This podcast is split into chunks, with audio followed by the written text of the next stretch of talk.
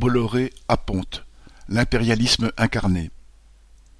Pour cinq virgule sept milliards d'euros, Bolloré vend sa filiale logistique en Afrique.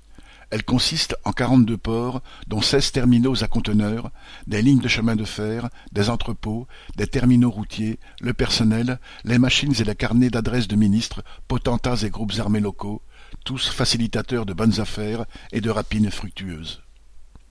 Les médias s'interrogent sur les raisons de cette vente. Bolloré vieillissant voudrait-il faciliter l'héritage en vendant ses actifs? L'opération témoignerait-elle d'un affaiblissement des intérêts français en Afrique ou d'une détérioration des liens entre l'État et Bolloré? S'agirait-il tout simplement d'une bonne affaire à réaliser rapidement puisque la vente est conclue pour deux fois le prix estimé il y a deux mois à peine? L'acquéreur est l'armateur suisse MSC, propriété de la famille Aponte et deuxième mondial de son secteur.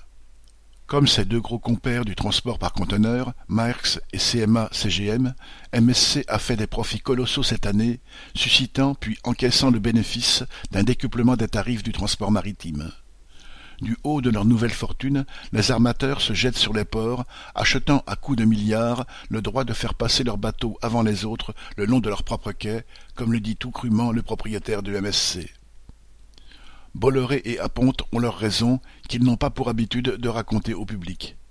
Il reste que les voies de communication essentielles de tout un continent passent des mains d'un vampire français à celles d'un cannibale italo-suisse, sans que personne, parmi le milliard et quelques d'Africains, ait son mot à dire.